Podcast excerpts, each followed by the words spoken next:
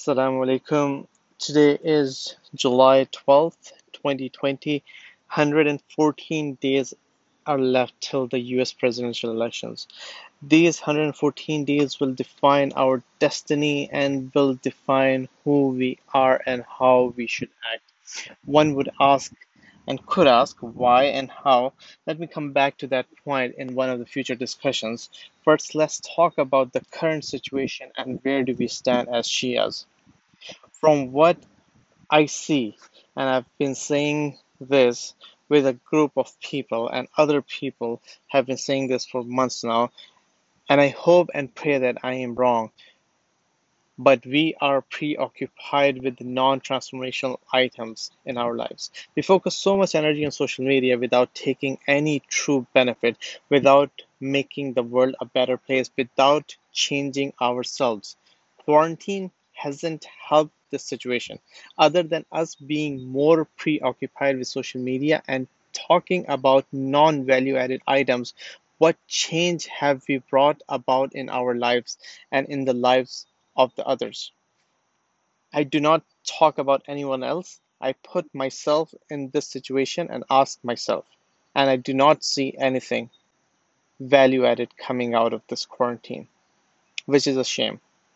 We are on a cusp of a major catastrophe in the United States. Just yesterday, there were 70,000 new coronavirus cases reported in the United States. On average, we are now seeing more than 60,000 cases every day. This Amrullah, as we have discussed many times, is not going away.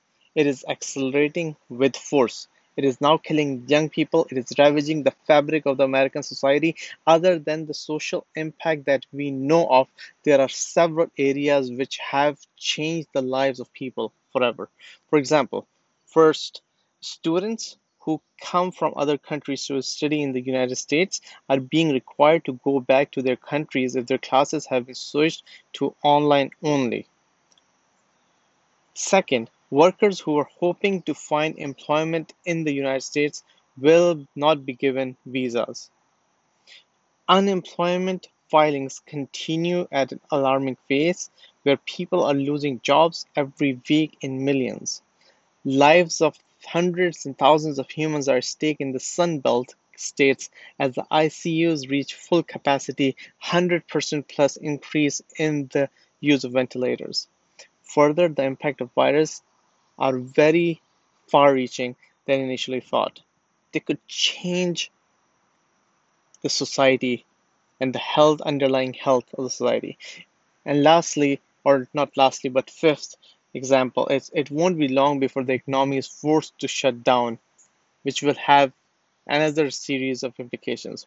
The worst part is that all of this is happening before our own eyes and of all the Americans, but they are being ignored. These signs are being ignored.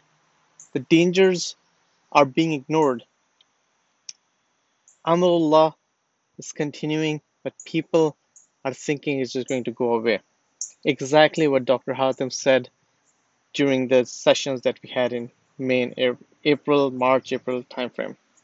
Federal Reserves has managed to keep the asset prices higher, but what happens when the time of reckoning comes? While all of this is happening in the United States, the situation around the world is much worse. People are begging for oxygen in countries like Pakistan and they couldn't find oxygen. As we have been saying, these are not no ordinary times. This is an Amrullah. If we don't know what is meant by Amrullah, I would highly recommend listening to the series that Dr. Hafim had in April May timeframe. Since mid April, we got two to three months to prepare for the second round of difficult times. But what have we done? Are we now more spiritual, more caring towards one another? And my guess for the majority of the people is we have done nothing, including myself.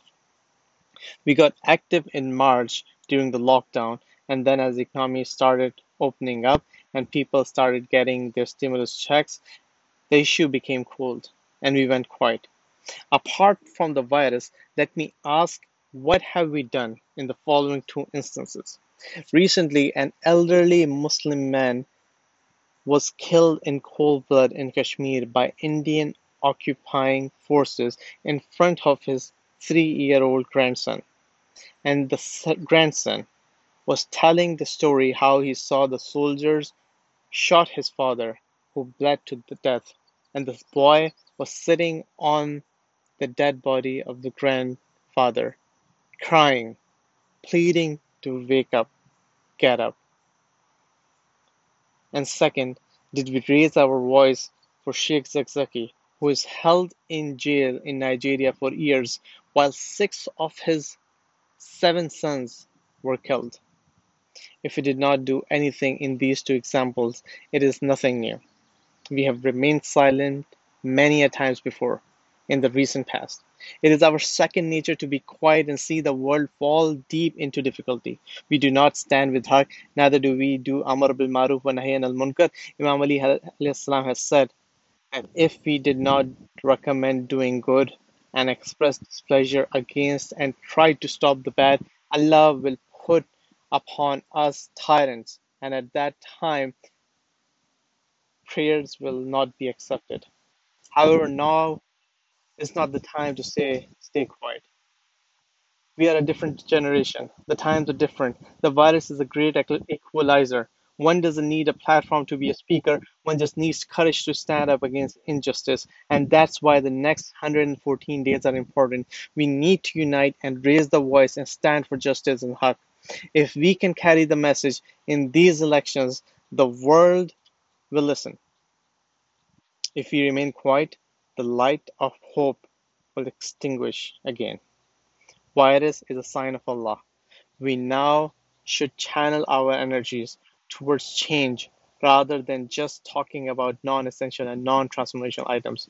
I will continue this discussion on our current state with examples of where we kept quiet in the next part. Assalamu alaikum.